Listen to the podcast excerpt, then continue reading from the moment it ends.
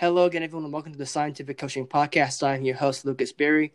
Joining me from Morgantown, West Virginia, the one, the only Darren Shrewsbury Jr. Darren, how are you today? Doing all right. Got my Dunkin'. I'm ready to go. He is ready to go, everyone. He is ready to go. We're ready to go too. But first, I'd like to point out that this show is dedicated to my mom, Lisa Berry, who would have been 56 years old today. She passed in 2009. But uh, yeah, so this day is her would have been a 56th birthday. And well, it kind of seems like I can't really record a show without dedicating it to her. Doesn't, doesn't seem right. So, with that, we'll get into the big uh, discussion of the day, and that is the uncertainty slash pessimism slash reality of there of will there be a college football season or not.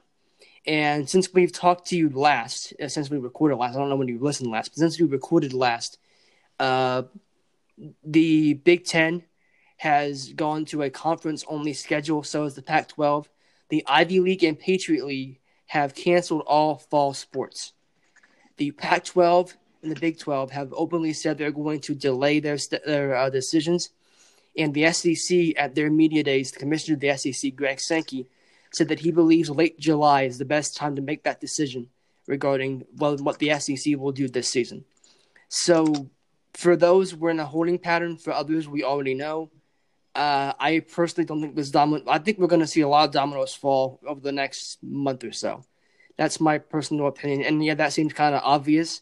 But remember, they could just say, you know what, it is what it is. We're going to go for the money, and we're going to play a full twelve games. They could very well say that. It would be the biggest PR disaster ever, but it would be something they could do. So let's just be real here. Uh, Darren, when you see from a scientific perspective, when you see these moves being made, what comes to your mind before we get to my side of this, which is the competitiveness of it? In terms of like actually now uh, stopping non-conference play in attempt to to to mitigate the spread, um, well, to to a point, it obviously makes sense because typically your non-conference games are probably going to be a little bit farther out of your way or out of that team's way that's coming to you um, in in the greater scheme of uh, where your conference typically is, with the exception of West Virginia and the Big Twelve, considering they're already so far out of the way. Yeah, so they um, yeah, but um, so right there, it's like okay, that makes some sense because now you're you're not only mitigating the spread to the players from these places, uh, but you're mitigating the spread um, among the community that might start should a player have it not know it, and then somehow it gets there in the community. Now, I would I would hope that e- even with big oh conference play, they would have ways to uh, mitigate that as well. To well, you know, they they're not allowed to leave the locker room in certain ways, and I'm sure they do. I'm just not actively aware of certain um, aspects of this. But then it also comes down to a few, and I know these were jokes when I shared them, but I also they make sense in the same in the same realm as they are funny. Um, one one tweet jokingly said, "All right, so I guess everyone's going no huddle.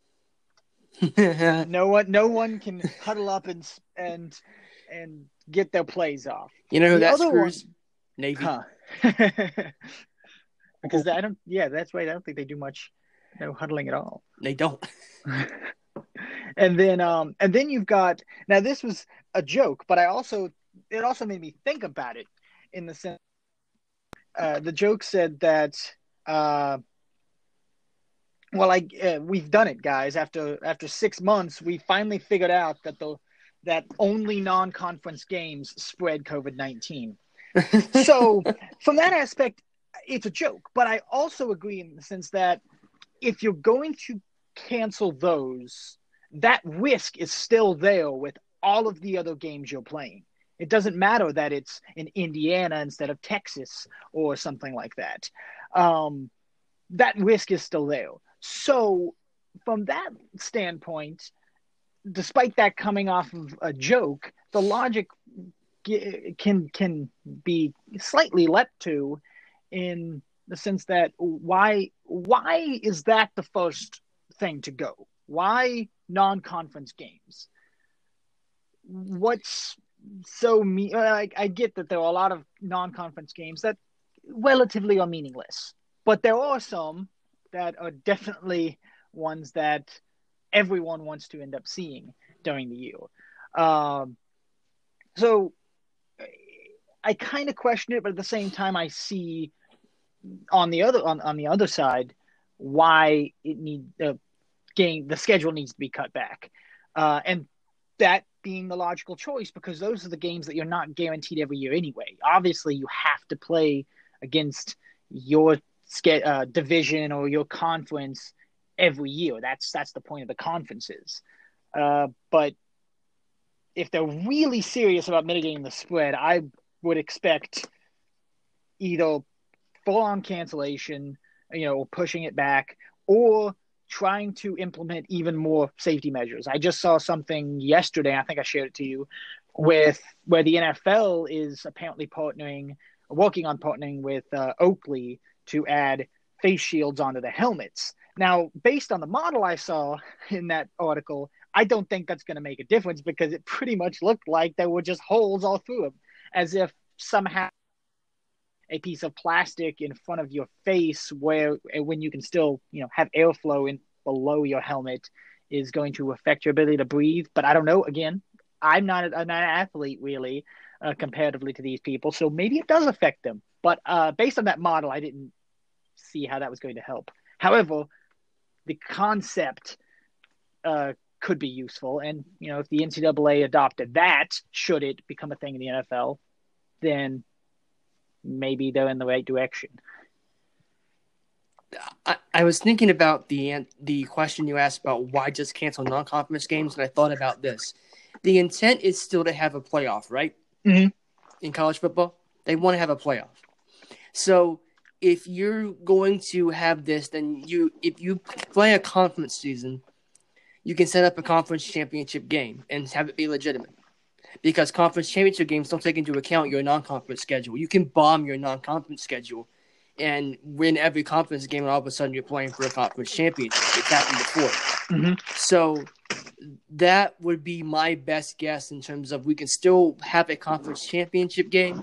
We can still crown a conference champion. We can still present it to a playoff committee and say, hey, here's the Big Ten champion. Here's the ACC champion. Here's the Big 12 champion. Here's the SEC champion Pac-12 doesn't really matter. They're not going to get into the playoff anyway unless something miraculous happens. I'm not even going to mention them. So I just, I, and I'm being honest. So they're so far behind unless USC gets on a roll. Uh, he, here's the thing. That would be my main guess. And you brought up a good point too. Is that most non-conference games don't matter. Let me list some of the games off the top of my head that we are missing because of the Big Ten going uh, con- the to conference only. Ohio State at Oregon. I wanted to see that. Uh, West Virginia hosted Mar- was hosting Maryland. The resumption that, of that rivalry. Yeah, that's that one, a big game. I, I, that that game my freshman year where they pretty much they, they put over fifty points on on us. That's still salty, despite the fact that we've beaten them since. I'm still salty yeah. about that. yeah, I am too. Uh, let's see other games. Penn State, Virginia Tech. I didn't even realize that game was on the schedule, but I got really excited when I saw it. Then I realized, oh wait, not this year. Uh, uh, Mich- Michigan, Washington, I think. Notre Dame, Wisconsin, I think. So just look at those those those games. Those are big games. Now, you know, some the way it is in a uh, in a general model of scheduling. Now, some uh, conferences have mandated you can't play in FCS school anymore. They're trying to kill that because they don't view that as good for the playoff committee. They want you to have another chance to get a quality win, and that's fair. But because not everyone can schedule James Madison, North Dakota State. You know, mm-hmm. not everyone can schedule them. Sometimes you have to play the bottom of the barrel. And no disrespect to those teams who are the bottom of the barrel, but let's be honest. There are teams there because there have to be for there to be good, they have to be bad. Yep. So, uh, you know, that's the thing here is that that would be the one thing I would look at and say, okay, that's why. And you know, it makes it's a last ditch effort. And another another thing is this too. In general, when does non conference when does conference season start generally? Late September, early October, right? Within, Yeah. Within generally. So if I'm going to do that, I am buying myself that much more time to potentially figure something out and still play as much of a season. That's the other explanation. Mhm. Now there are some like the ACC, and I know for a fact Clemson plays two conference games to still without the season. So does Stanford. That's a scheduling nightmare because you have to rewrite the schedule to fit them in because you can't fit in Georgia Tech and Louisville are, are um, Clemson's first two games. And I'm willing to bet that neither of them have a common bye week with Clemson. So you're either going to have to play, either going to have to write those games off and say we're not playing them, add them on to an end of the season, which is basically impossible because unless you move the conference championship game back, you're not going to have a legitimate uh, uh, divisional champion to play in the conference championship game. Or you're going to have to find a way to squeeze that game in midweek, and that's incredibly unfair to every athlete on either, on both teams. Yeah. So that's a problem. And I think going forward from this, I think we'll stop with the conference games in week one. I genuinely think that will stop before we at from this point on. I think most conferences will look at it and say, okay, we don't want this happening to us again. We're going to move it back. We're going to keep what we had. We're going to play non-conference uh, conference games the first few weeks of the season, and then now, granted, Georgia Tech, Georgia, Clemson, South Carolina, those games will always be grandfathered into the last week of the season. That's going to happen. But, you know, for the most part, if we can avoid playing a non a conference game in week one, I think we're going to see that now. I, I just don't see a way in which you can go to everyone and say, we can still do this. I just don't see it. That's a long term effect, but I think that's one of the main effects we'll have from this, on top of realizing what we here's the thing, and I didn't want to bring this up, but I think don't think I can. I can't. What how they handle this going forward will determine just how much the word student athlete actually mean. Because if you really care about these people, you're either going to put incredible safety measures in place or you're not going to play in the fall. If you want the money over the student athlete experience, you're playing in the fall that's what's gonna i'm gonna we're gonna find out real quick just how much these schools really care about these athletes mm-hmm. and and i don't i don't think we're gonna like the answer no i mean g- given the given the pushes that we're seeing uh, already for just public schools just k through 12 schools to open up. And and the measures i'm seeing well or lack thereof rather of measures that i'm seeing in west virginia alone where it's pretty obvious that these people in the Board of Education and anyone else in those higher ups don't seem to care, uh, especially given that our own uh, Betsy DeVos, who everyone just loves, um, pretty much openly said that, oh, yeah, 15,000 kids dying because we decided to to force everyone into schools during a pandemic that's acceptable. No. And and i can only imagine as as horrible as this is to say that quite a few people in the college aspect think the exact same thing and frankly that's infuriating i'd like to see them tell that to someone sending their kid back to campus like me my brother's going back to campus. I'd like to them, I'd like for them to look me in the eye and say, I don't care if your brother dies. Because I do. I care a lot. So, yeah, and, and look, we, without getting into a major discussion about the policies of West Virginia, Virginia University, uh, my dad and I were talking about this the other night. We're both in favor of WVU going online fully and just canceling the on-campus fall semester. Mm-hmm. It doesn't make sense to to be on campus at all. And I could say the same thing for most every college in the country. Yeah, I, I agree. And and my my own uh, advisor and a few uh, friends of mine who have parents that are in in the university uh, faculty aren't optimistic that they're going to remain open should they actually start the season open. They're not optimistic, and they're from from what they're saying, their higher ups aren't optimistic, uh, despite the plans for the university having uh, that they have in place, uh, you know, providing all the students that uh, educational material and you know PPE and stuff like that. Uh, I'm given the current trend, we're sitting at a point in the already in the U.S. where Florida has now become the world's epicenter uh, of the of the virus, the outbreak. Uh, we're seeing daily highs, basically every daily record highs um, since the start of the outbreak in cases across the country. Uh, and all of this stuff, it's it's not looking good. I mean, they Governor Justice just now shut down bars and stuff in Mon County again because it's getting it's starting to get so bad here, um, comparatively.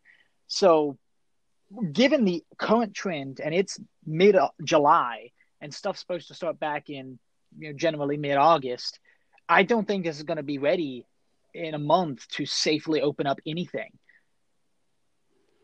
Yeah, I don't either. And if we're going all online, you have no choice but to cancel athletics. You cannot put these kids out there and say, go play a football game while the rest of your classes are online. Exactly. You just can't do it. There's yeah. no way. And look, I'm going to be the first to admit, without college football on Saturdays, I'm going to be lost. Okay? I will have no idea what the heck to do with myself. Absolutely none. I might just go crazy. But I would admit it, it's the right call. Exactly. You know, there, there's no other way around it. Quite honestly, I've had I had a thought I never thought would pop into my head. I've come to a conclusion where canceling the season might be the best option. And I never thought I'd say that. Never. Not just for a pandemic, but for anything. I never thought I would say those words or have that thought, yet I had that thought multiple times over the last week. Yeah. Yeah, it's I mean, I've I've said here just thinking the same thing, right? Like no n- any fan does none of none of us I would imagine want to see a cancellation, but I would hope that quite a few of us, at least including us two, uh, understand that should it happen, it's it is the right thing to do. Uh, it, it's it's just a, it's it's a thing with their health and their safety and their family's health and safety to extend uh, is, far more important than our entertainment. There are far more uh, things we can do to entertain ourselves, uh, despite ha- not having a season. Should that happen, and as ho- uh, as as boring as that sounds, and how uh, ex- excited we are to see a season, uh, I I I'm not going to be surprised if they cancel it, and I'm going to I'm going to understand that it's the right thing uh, to do should they cancel it. Exactly. This this already feels different. So yesterday was supposed to be the start of SEC media days, and it was. And I woke up and I actually forgot about releasing my American Athletic Conference um, coaching rankings until like noon yesterday, because I was uh, just sitting around and in ordinarily first day days, I am I am wired. I am ready to talk about college football. I have my preseason magazine in my hand. I am following along with coaches talking, and it just felt so different yesterday. It almost felt like there was nothing there. And, and it's it's one of those things where you go, yeah, okay, they did it virtually and they're doing it online. And I'm not a credential media member, so I don't have a pass. But it's just like this feels different, and it and it's it's not a good feeling either.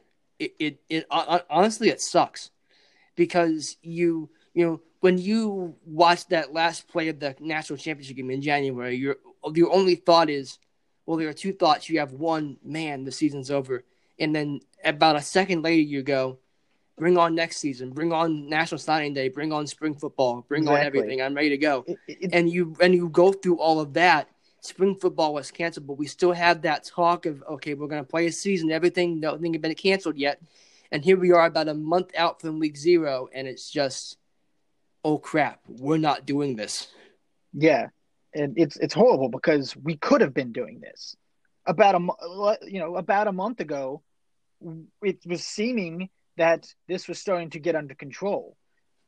So someone screwed up, multiple people screwed up, and now we're here sitting at the well, you know, the brunt of it, and and we're gonna start seeing it hit more, you know, throughout the next month.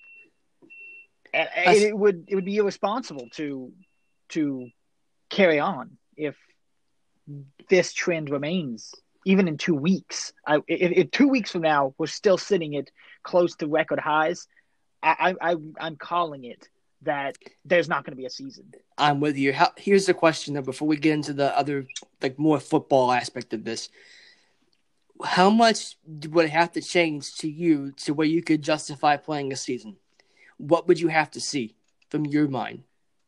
It would have to be, if we're talking about just raw caseload, it would have to be back down below where it was a month ago, because that's where we looked That's- like we were getting things down. That's impossible. and it's it, it really is. It, it's absolutely impossible. I mean just straight up understanding exponential growth that's not happening. We're not getting back down low that quickly. And and before and i know someone someone out there is thinking oh but if we stop testing no. Just shut up. If you say that shut up. That's that's all i'm saying because you're wrong testing is important testing will catch these cases early and stop the spread. If we stop testing, we become ignorant. It's the same thing of me going, oh, well, if I don't go to the doctor, I'll never find out if I have cancer. It's the same thing. And I'm know one to push off going to the doctor sometimes. So, So have I. but uh, thing is, when you're traveling four hours, you really can't push that off. Uh, you can try, but it's not going to work. Yeah. Uh, yeah, we knew there'd be a rant today. We just didn't know who. We figured out who. Oh, y- you're right. And here, here's my coaching aspect of this.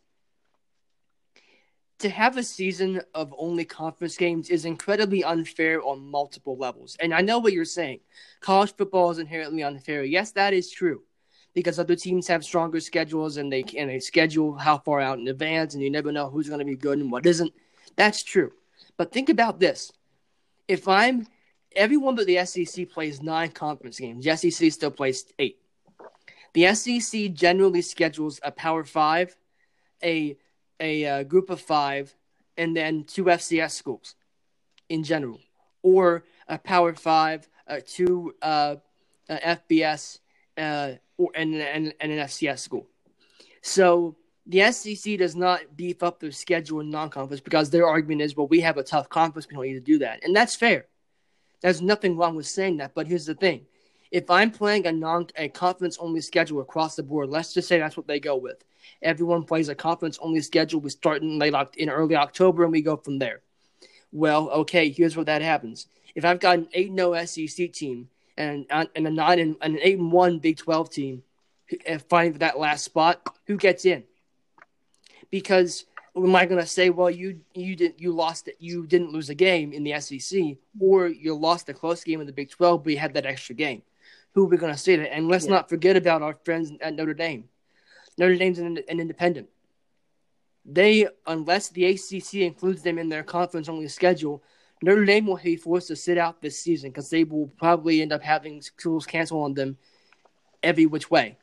Yeah. Do you really, if you're college football, do you want to go a whole year without Notre Dame uh, playing a game? Answer: No. You do not want that.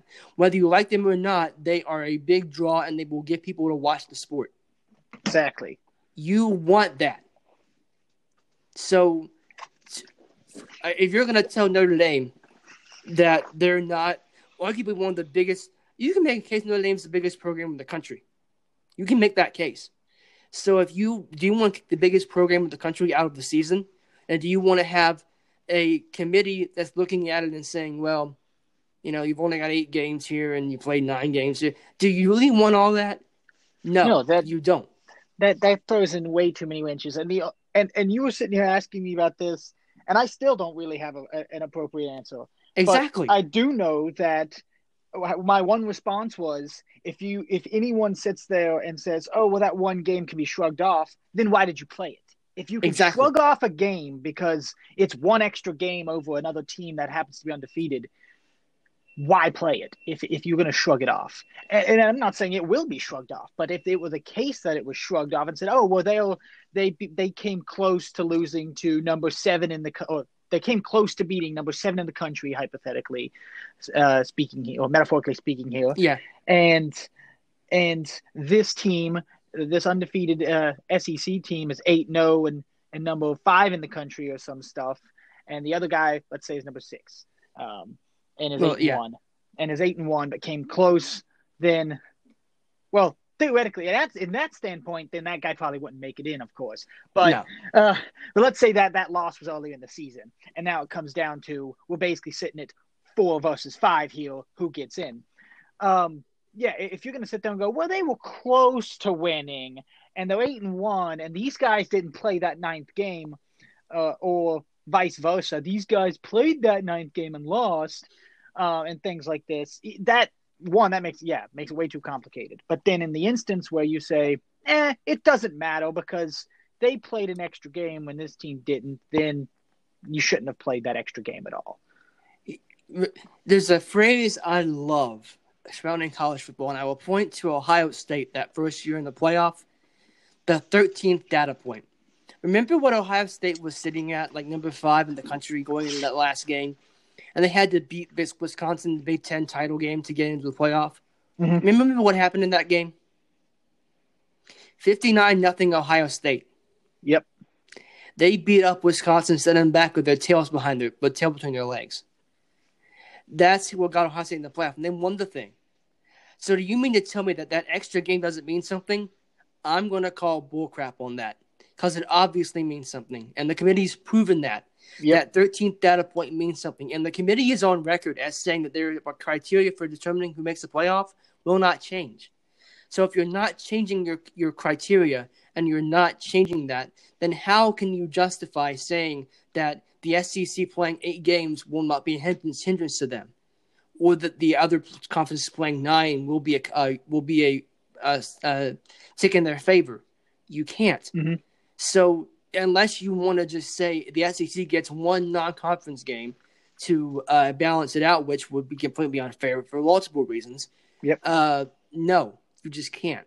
There's no way Yeah. you can play a season in this unless you're going to Yeah. tell the SEC, sorry, you can't play in this playoff. You just have to play amongst yourselves and, Mm-hmm. And- celebrate yourselves, which they would it- probably do. and it kind of comes down to in its own way when you're mentioning this this 13th data point where I, I've pretty much always believed since the start of the playoffs that if you're not a conference champion, you have no right being in the college playoffs. Granted, we've seen that once or twice, especially once in what Ohio State getting over Penn State, uh, despite yeah. the fact that Penn State was the conference champion and had, had beaten Ohio State that year, correct?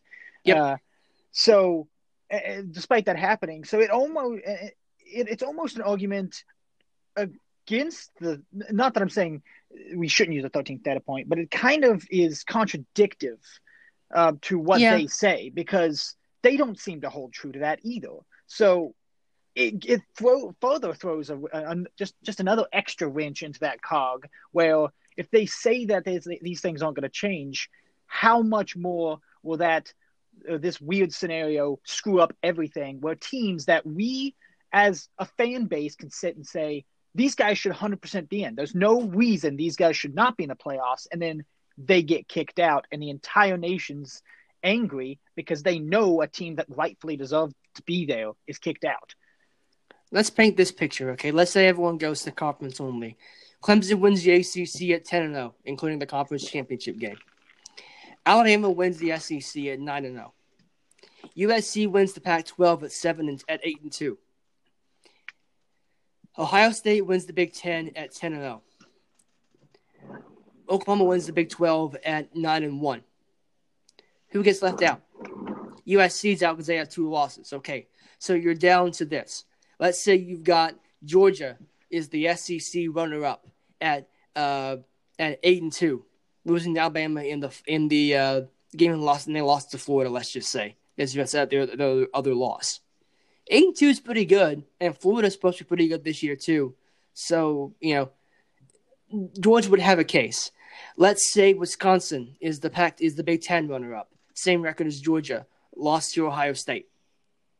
Clemson will probably win the ACC without much of a fight, so I'm not even going to list who is runner up there. And I'd say the same thing for Oklahoma. Again, in the Big 12. I don't like saying that, but I challenge you to give me someone who would be a challenge to them right now. No one. Uh, so I've got Clemson, Alabama, Ohio State, Oklahoma, Georgia, and Wisconsin as my top six. Who gets in?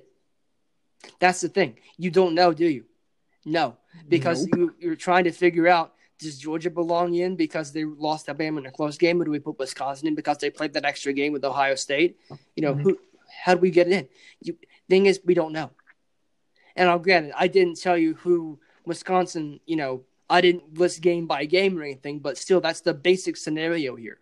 Yeah. And yeah, specifics do matter. It matters whether Wisconsin got blown out or whether they lost a close game to like Minnesota or whatever. Mm-hmm. But still, that and you know how you play on the field matters. It's not just raw data, but exactly. still, there's there's something to be said for all that confusion. And we've got you know a one loss Big Ten team over an undefeated SEC team. Well, I'm sorry, but you only played eight games. There, there is a severe problem there. Yeah, because at that, that point, it, if you use the eight no and only playing eight games against them, you're faulting them for something they literally had no control over. Exactly, but don't we do that anyway? Don't we do that anyway with uh, strength of schedule? Because you can yeah. schedule a team ten years in advance and yep. think that team's going to be great, and then they're absolute dog crap, and you go, wait, this isn't the game we wanted. Like, yeah, and I don't, I don't mean offense to Florida State. But Florida State's scheduled to play West Virginia in the first season, in the first game of the season. I guarantee you, when they scheduled that game, when both teams did, they probably thought we're going to be in good shape. This is going to be a really big game to start out the year. And what's going to happen if that game gets played? Florida State's a new coach. Neal Brown's in his second season, coming off a five and seven year. We don't know what we're going to get there. Yep. That game was completely different than when it was scheduled. That's a problem. Mm-hmm. So we already do that, but you're right. In this instance, it's so short term. There's no solution uh, outside of canceling it and going on and going about your business, playing it in the spring, hopefully. But here's the thing: if you play in the spring, guys like Trevor Lawrence won't play, and they shouldn't, because Trevor Lawrence has himself a draft date next next spring. Oh yeah, absolutely. He's so, a shoe in to be drafted. oh yeah, probably number one, unless someone just completely jumps off the board. So here's the thing do you value having a season now with all these big stars, or do you want to just continue what college athletics should be, which is we don't care who's playing so long as we're playing it and doing it safely, as in spring? That's the big question. Yeah. And again, I don't think we'll like the answer.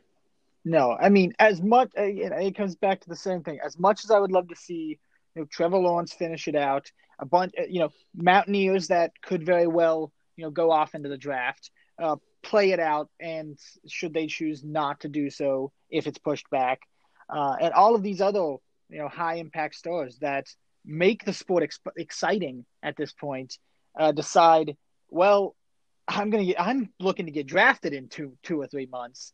If I get injured now, I, I'm screwed. Uh, it's it's necessary if it happens to get pushed back to the spring and we start seeing this happen, it's it's basically the equivalent of I'm playing a meaningless bowl game, so I'm going to sit out because I expect to get drafted and I don't want to hurt my stock. Uh, and in the past, I I was not sure I understood that, but now, before this point of realization, of course, um, I, I realized that it it is important. These these students are trying to make a living out of this game. Just like all of us are trying to make a living doing our thing. And if there's one thing if, if there's one thing that we know uh, that will help us get there or, or should something go wrong will keep us from getting there we, we try to avoid it if it's going to hurt.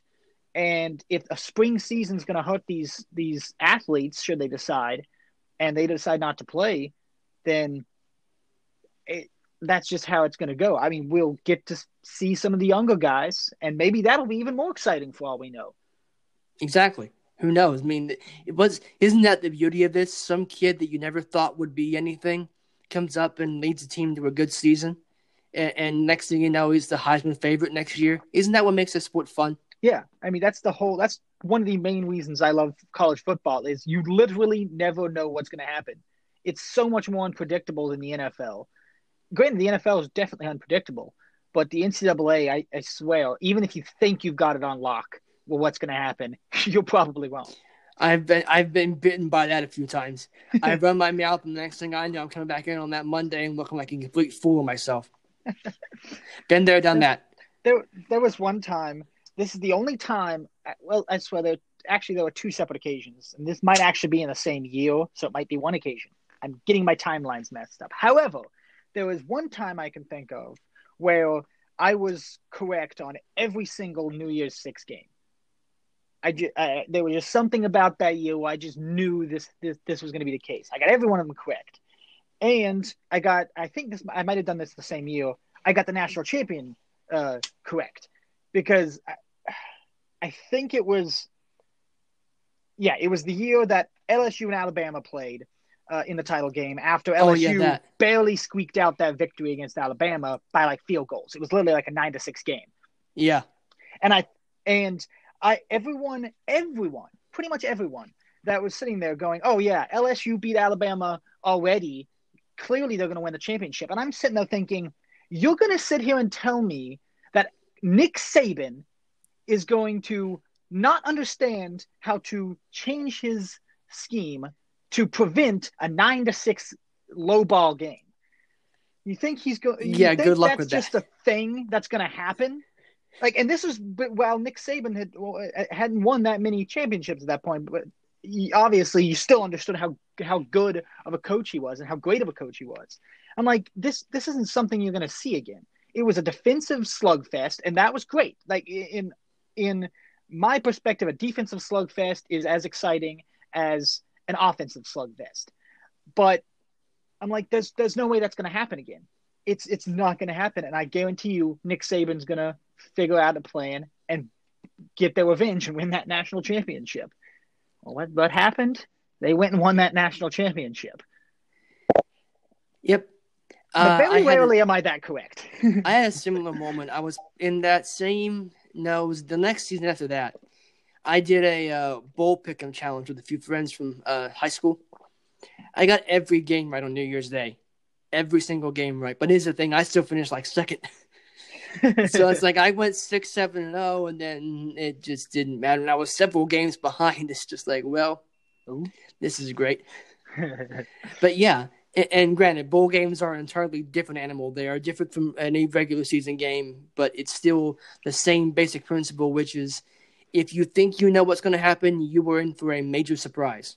Yep.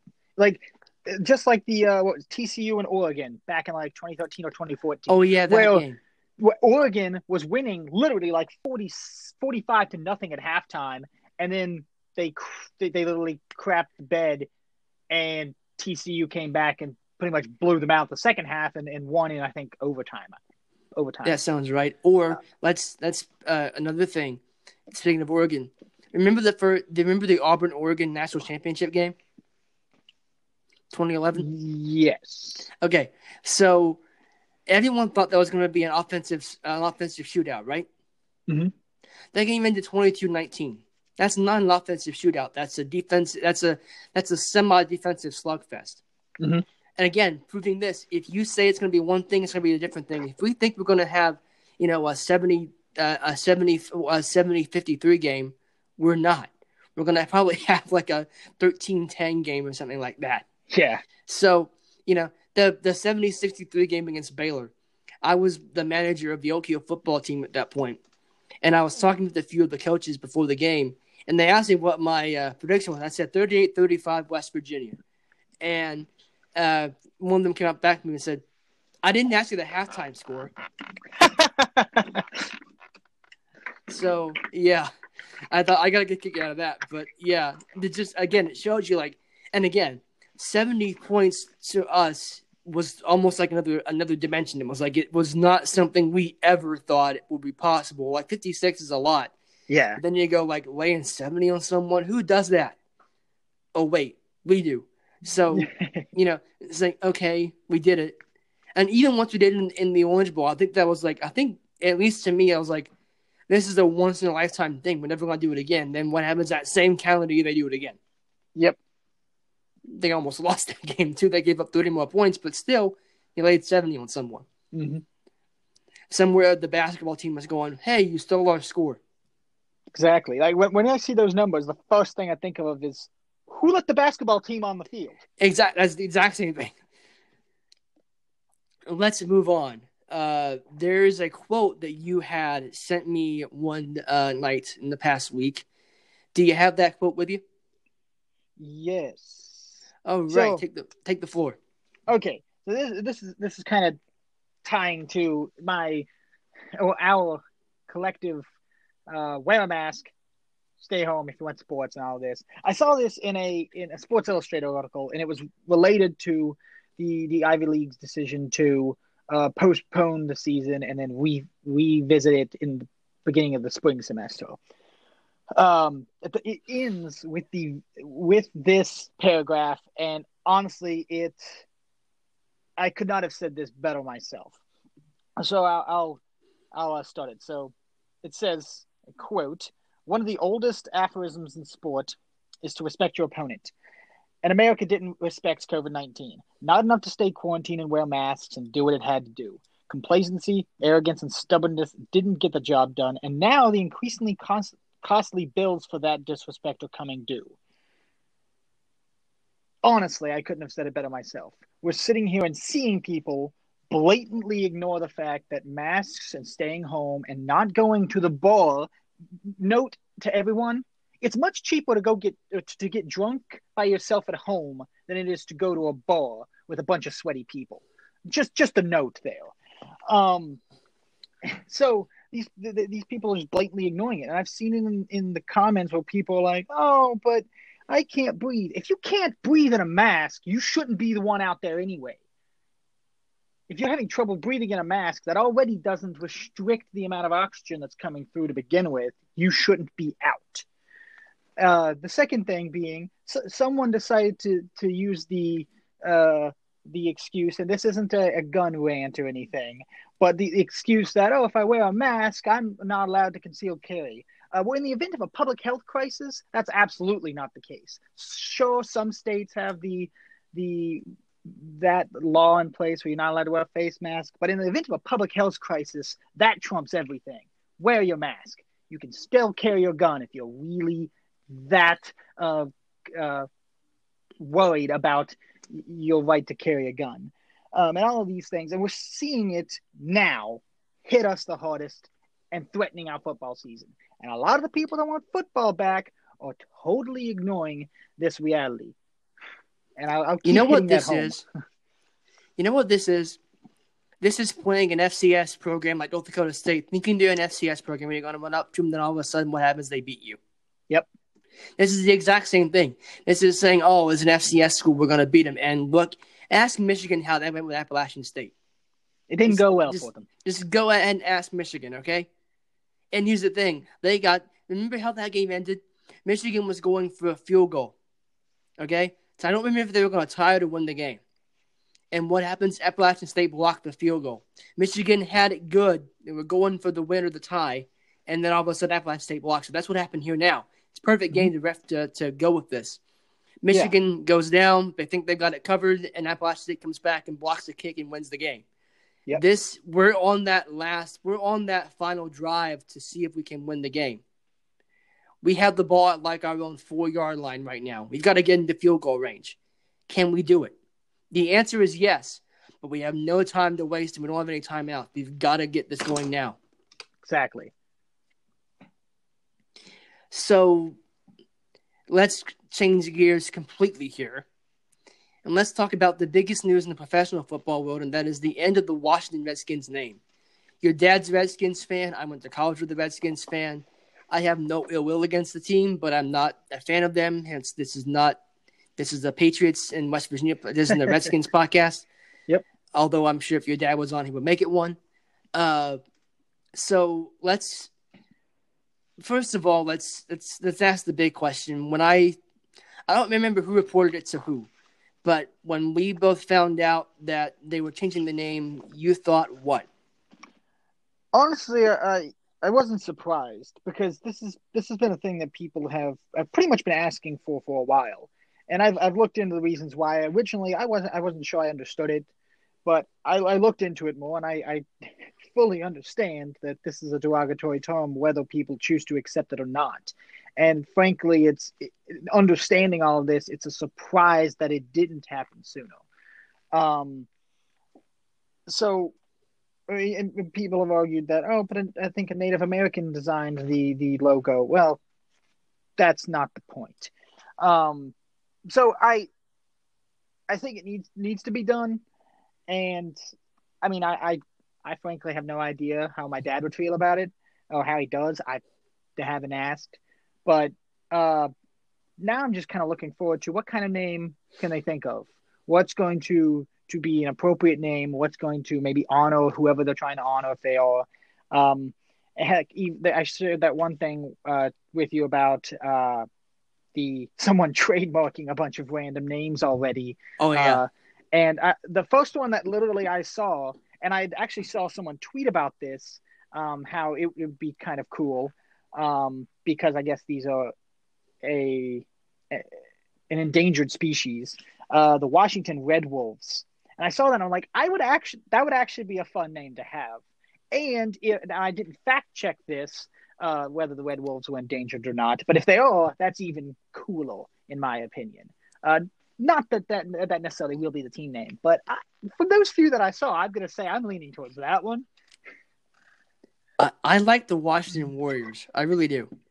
That would be I'd be I'd be fine with that. Another one that I'm not entirely opposed to is the Washington Red Tails. I'm really not, because that I saw a uh, you can still keep the uh, the script art that, that they use uh, in the logo.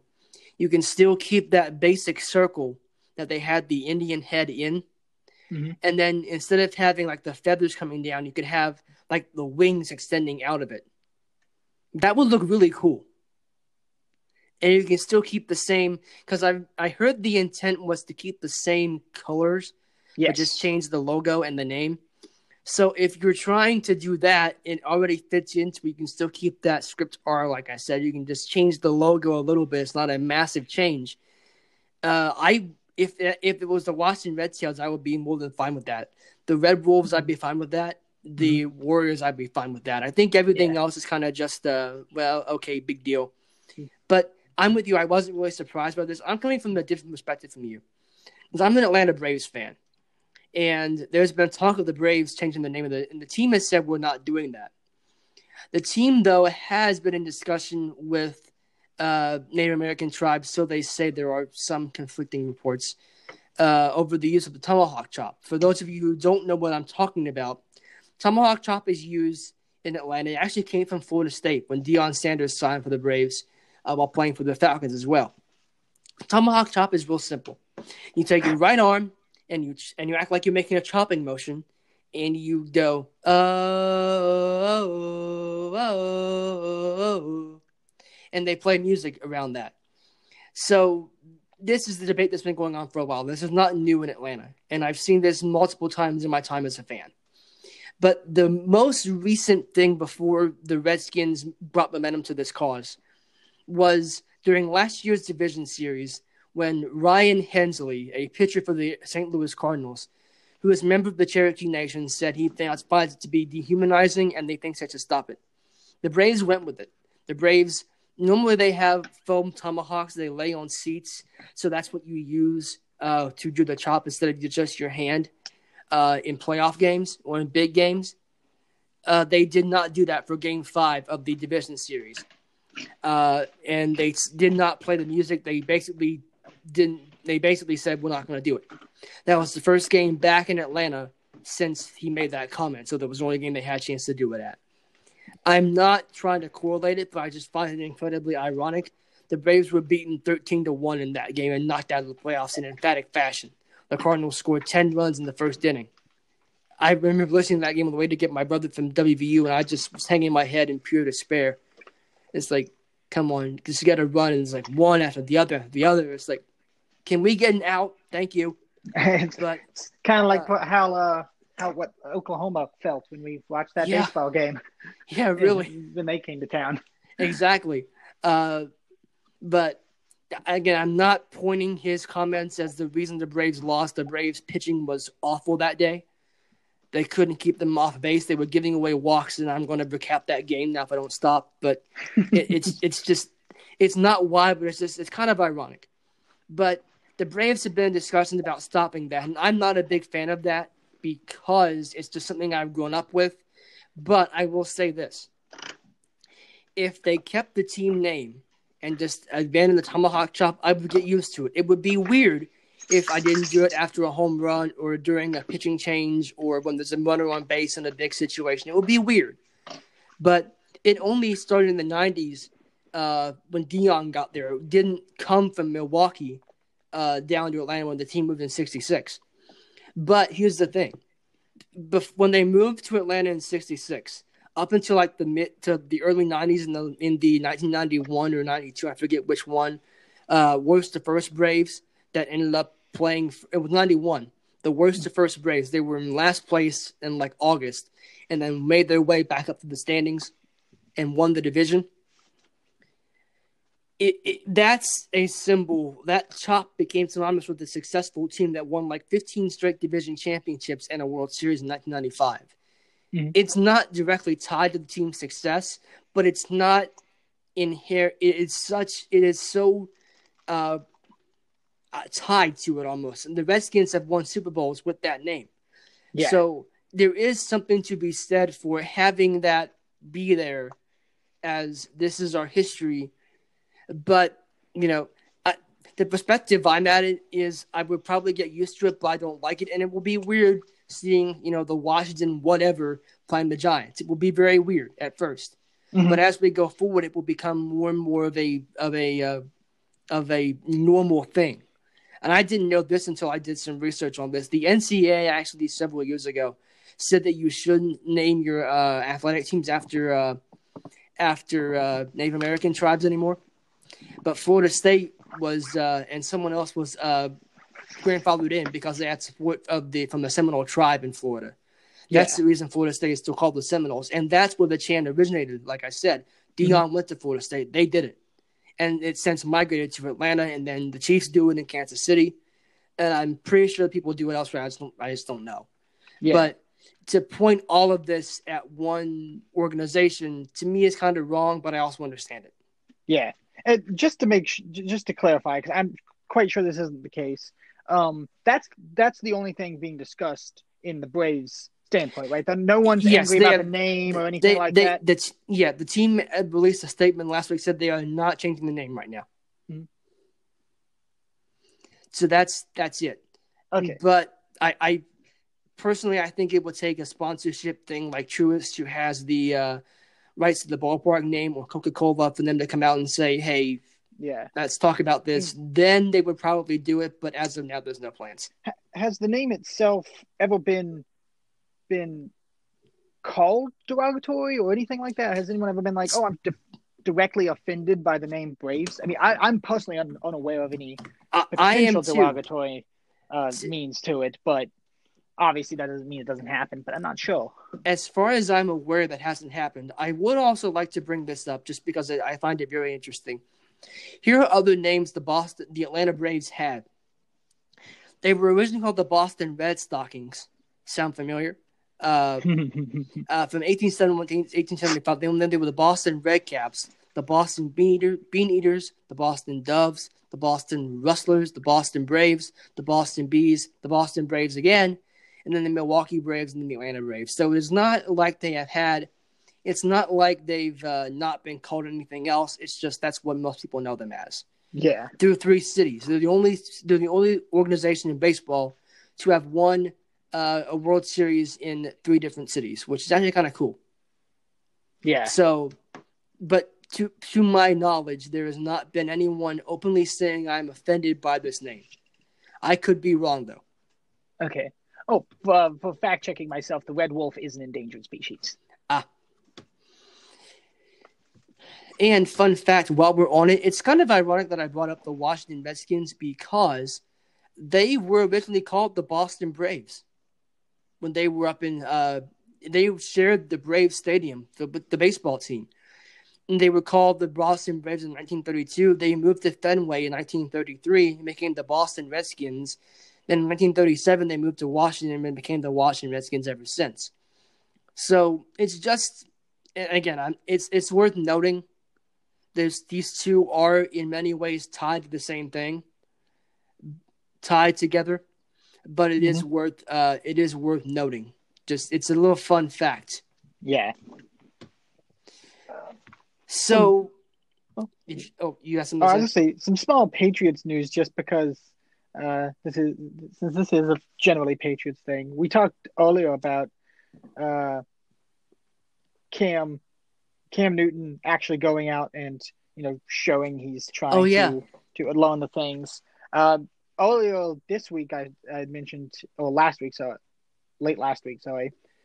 Uh, he was out throwing balls with uh, Harry, and that's pretty awesome. So, uh, and then I also just saw this report this morning um, where basically someone asked him. I think actually he was talking with um, uh, a few people, and I think Odell Beckham pretty much looked at and Newton and said, "Hey, you, you know who you're replacing, right?" And he's like, "Ah, you know, like he's great, but let's let's not talk about that because that's that's just, you know, That's the Patriot way. Yeah." We're not concerned with who's on here anymore. so but he did say that he he said uh one thing though despite all of this is that i'm gonna oh he and he says this basically in reference to coach uh, mcdaniels you're gonna be able to call some stuff that you ain't never been able to call now um so and that that's probably true Yeah, I mean, so you're going from a Clydesdale to a Mustang. Yeah. Um, and he also said uh, right after that that um, you're, you're, you're getting a pissed off dog. Uh, why? Oh. Because the teams on the schedule passed him up in free agency, didn't want to sign him, maybe even didn't draft him, you know, or not draft him, but uh, uh, uh, hadn't talked to him in the past or anything. Sorry. Um, and especially in free agency, considering only the Browns and the Patriots talked to him. So he's he's saying he's looking at the schedule and saying, "All right, these guys are going to see what they missed by not picking me up." So he's I'm sure he's got a chip on his shoulder for some reason, Oh, and and, and or for multiple so. reasons. So, I frankly, uh, just just knowing that that kind of gets me excited because I do want to see how that that uh, pushes his game. So do why I think that might actually we talked earlier about uh, whether or not he cares. It's stuff like this that will prove to me he cares about this game, and I have no problem with wanting to show up people who who, who uh, skipped you in free agency. I have no problem with that, so long as that does not become the only objective. Oh, of course. That's the that's when I draw a line. There's nothing wrong. An example, Brady. Everyone in the league passed him up in the draft. Yet until recently he was a team player. Mhm. So, you know, Brady has a chip on his shoulder that has not shrunk at all. Uh, you know, now it it he never really showed it in terms of being, you know, all about me. It's it's he he bought into Bill's message of team first, person second. And I hope Cam does that too, because I think if he does, he will be so much better than if he just went on, on his own. Yeah, I agree. Speaking of the New England Patriots and Bill Belichick, I was writing uh, my SEC coach rankings, uh, finished them up last night, and I was writing uh, the uh, uh, entry for Nick Saban. I'm not going to tell you where he ra- ranks on that list because that would spoil the entire point of, of reading the list. Uh, you can read it at Coachberry College Football at word, dot wordpress.com. Or just search my uh, page on Facebook, Coach Barry College Football. It'll be right there. I'm releasing it after we get out of here. Uh, so uh, I was writing it and I called Nick Saban the Bill Belichick of college football. And my question is to you is, do you agree with me? And if you don't, who is the Belichick of of college football? I don't know if I could disagree. I mean, simply because what he's done in the time he's been in Alabama. The only other person in in, in the same time span eh, that I could that I could argue, and maybe not even that strongly, is is Dabo. Simply because two of his two of his national championship wins come off the back of of Saban, but you know he also doesn't have as as many championship wins. So that's if we're just looking straight at that. But um, I mean, honestly, it's it's it's not that easy to find someone who who could really uh, be held up to that same standard. You know who I would have said if he was still coaching? Urban Meyer. Yeah, I mean he'd definitely be up there. But you're right. I, I, the only other person is Dabo right now. I think I genuinely believe that Kirby Smart at Georgia will rise to Saban's level. I just don't know when it'll happen. I think he'll have to wait till Saban gets out of the game. But I, I truly believe that Georgia will win a national championship at some point under Kirby Smart, if not more than that. Lincoln Riley at Oklahoma, you could argue will be that. I, I still think Lincoln Riley has to get a lot more experience to be considered a great coach. Mhm. To me, it's just a really good play caller right now. Yeah, And and I don't want to sound you know derogatory against Oklahoma as much as I don't like them. I'm not trying to be I'm not trying to be partial here. And there's nothing wrong with, with using the rules to your favor, but to me, Lincoln Riley has to go recruit a quarterback from high school instead of just getting one from the transfer market. yeah. That's I mean, that's going to be that's his biggest downfall for me. And I, I have no problem with transfer quarterbacks. Mhm. It's just he's built this program on that. I don't know they can go out and get a quarterback if he had to. yeah. I mean, you, you got to have you got to have those skills too. I mean, it's always nice to have those those extra skills to beef up in case you can't find someone in those transfer portals that want to be there. Um, I mean, it's also uh, correct me if I'm wrong here, but I how how long has Lincoln Riley been the coach at Oklahoma? Uh, three or four years. I think. Okay, so definitely hasn't won a national title No, because I mean No. Oklahoma's won one in recent times comparatively, but definitely not with two. Riley. Okay, so I mean the closest they've gotten is the playoffs, but they've gotten pretty much obliterated every time they've made it. Pretty much. Um, I mean, so you definitely you definitely won in this in this era, this new era of college football. You've got to win a playoff game, and two, you've obviously got to win a title to even be compared to to Nick Saban at this point. Um, because those are those are the end games. I mean, obviously you can have a great record. Obviously, he's put out multiple Heisman Trophy winners, multiple first round draft picks, and he's got quite a few conference titles. But he's got to get those those next those next milestones if he wants to even be p- properly considered uh, He- to be in that realm. he's consistent. He's twelve and two in every season he's been in Oklahoma, and eight and one in the Mhm. Big Twelve. Yep. He's as consistent as you get. But here's the thing: he's been to three playoff games. He's lost every single one of them. Mm-hmm. He lost the Rose Bowl. He lost the Orange Bowl. He's lost the Peach Bowl. You can't go thirty-six and six is, is great. Don't get me wrong. Absolutely, But if you're gonna get to a playoff, you gotta you gotta win that playoff game if you're gonna take, be taken seriously. exactly. And- Because here's the thing: right now, if I see Oklahoma in the playoff, I I love it because I don't think I, I'm gonna beat them right, because they they've not proven to me that they can win a playoff game yet. Exactly. I mean, it's it's be the equivalent, its own analogous, uh, not perfectly equivalent, considering this is high school football and, and sports. But a, a few years ago, uh, before Fa- my, my high school, Fayetteville High School, uh, closed, their football and I think basketball, both football and basketball teams went undefeated their regular seasons. Both of them lost in the first round of their respective playoffs. And I thought to myself, a, a perfect season is almost meaningless if it comes to a, an immediate exit in the playoffs. Basically, yeah. Like it really, as awesome as perfect seasons are, if it comes down to getting in the playoffs and being one and done, then what did it almost wonders, you know, why? Why does that season even matter? You know what I mean? It also exposes just how how either good you thought you were and weren't, or how bad you were. yeah, The last Oklahoma national championship was 2000. That's the last time they won a national championship. They were uh, they were selected national champion by Berryman uh, in 2003. They don't claim that national championship though. That's one of several unclaimed championships Oklahoma has. So, yeah, it's not. It is not good. Uh, but it, it- yeah, it, he's not there yet. Dabo, we know, wins games. Dabo, we know, wins national championships. And we're pretty sure Clemson's going to be good for a while after this season. We're pretty sure about that. yeah. I- I- Unless something just goes haywire and the whole team gets, you know, kicked out, they're going to be good for a while. Same thing with Alabama.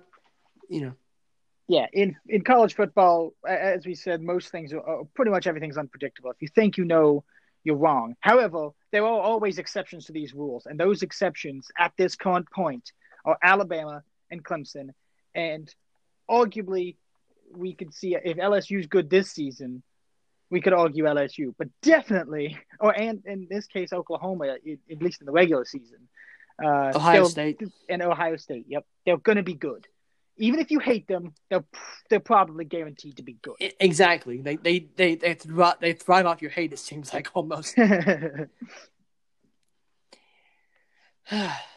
Another show in the books. It's episode thirteen. We've done thirteen of these there, and here's the thing. You know what? I I'm I'm really starting to wonder this too. If we don't have a, a college football season, what the heck this show is going to look like? I have no idea. I had I have I have genuinely no idea, and it's one of those things where you go, wait, how we're gonna we'll figure that out when we get there. But you know what we did figure we managed to kill about an, over an hour talking about all this stuff. And we only had four topics. That's not bad. Yeah, not at all. That's about fifteen minutes per topic, thereabouts. That's certainly not bad. So we will be back next week, and again, I, I keep saying this, and, and and it's true now but if we have any news surrounding the sports and COVID, particularly football, we'll pass those along to you. Uh, I I personally don't think between now and next time we record, we will have a ruling from any other Power Five conference. I just don't think we're going to have it, but I wouldn't be shocked if we did. The ACC, I think, is next. I think the Big 12 will wait. The ACC, because they're already talking about having an open, a, a, uh, a conference only model they're already talking about that. If they're all talking about it, they're going to do it. It's like mm-hmm. retirement. Mm-hmm. If you're talking about it, you're going to do it. You may as well just go ahead and do it now. The yep. ACC might, but I don't know about that. I, I would venture to say yes, but who knows? And really, I think we're going to go with continuing to have conf- non conference games canceled until the last possible minute. And then once people once a one Power Five cancels the season, it's over.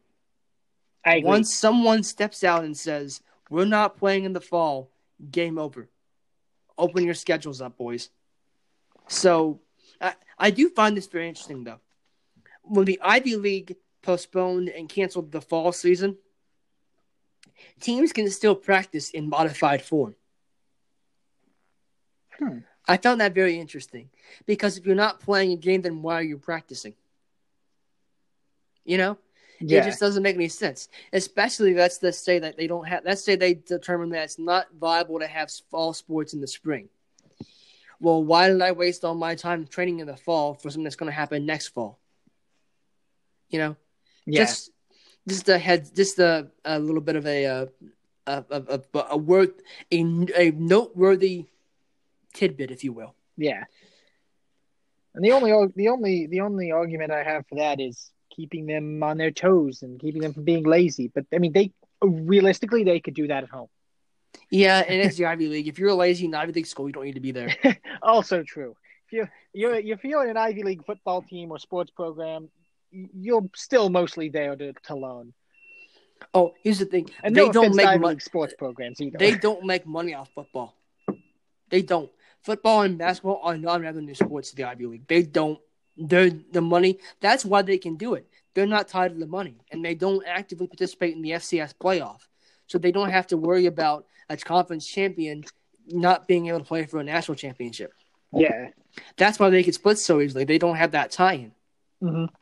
Even the here's the thing: the Ivies do this. They play their basketball games on Friday and Saturday night, so they don't have to miss school. Ivy League basketball games are only played on weekends. There's no midweek game.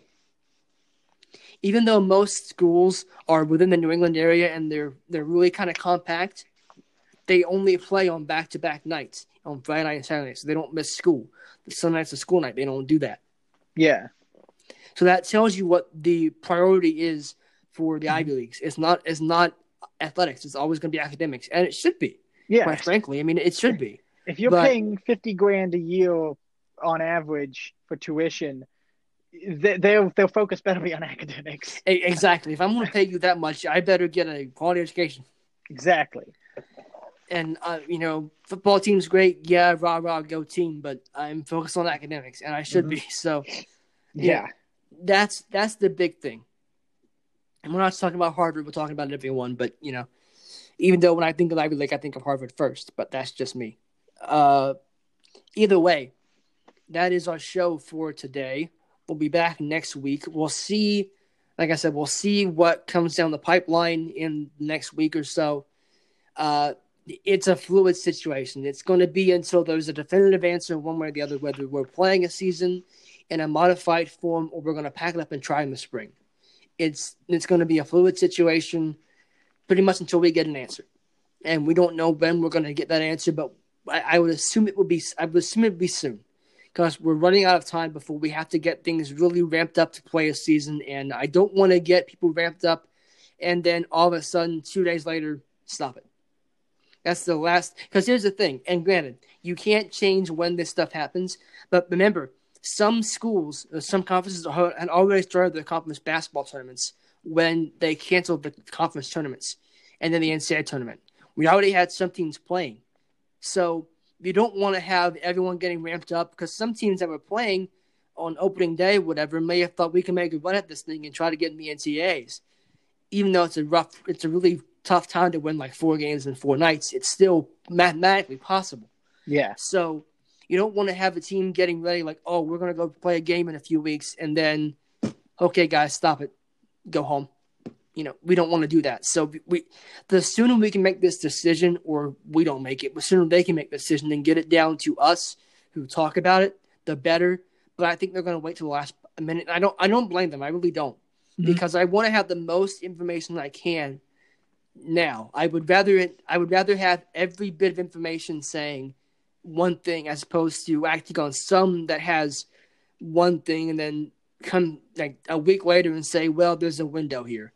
I'd rather know everything, I agree. if that makes sense. Yeah, I mean, with these types of decisions, you've got to you've got to get as much data as you can. You got to get as much information that will help you make the best decision. And if and if it takes to the last minute, as much as as as inconvenient as that would be, it would be of the of everyone's best interest to wait. It's worth noting too that yesterday, the 13th, was the first day that uh, like really preseason camp should, could, could start to. The amount of time coaches could spend with athletes went up yesterday, Mhm. and workouts we started, and we started to really ramp up what we were doing for the season. So. I, I said this a few weeks ago that July 15th is going to be a really important date for us. The next two weeks are going to be really important to see what the national data, national data does and what the data within within programs does.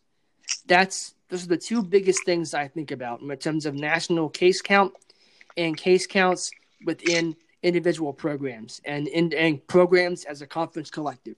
Mm-hmm. Like in the ACC, what has Clemson got going on? What's Virginia Tech got going on? What about North Carolina, Florida State, Miami, Exactly. Boston College, you know, all those other stuff. That's what I want to know.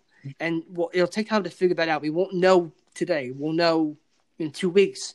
But still, that's going to be really important as we get close to the end of July, start ramping up. Because here's the thing early August so is when we start talking about preseason polls. And week zero was like the last week of August. Yep. You got to get going now if you're going to make a decision because you don't want a team that's playing week zero like Marshall or East Carolina to ramp up and all of a sudden, like two weeks out of the game day, stop it.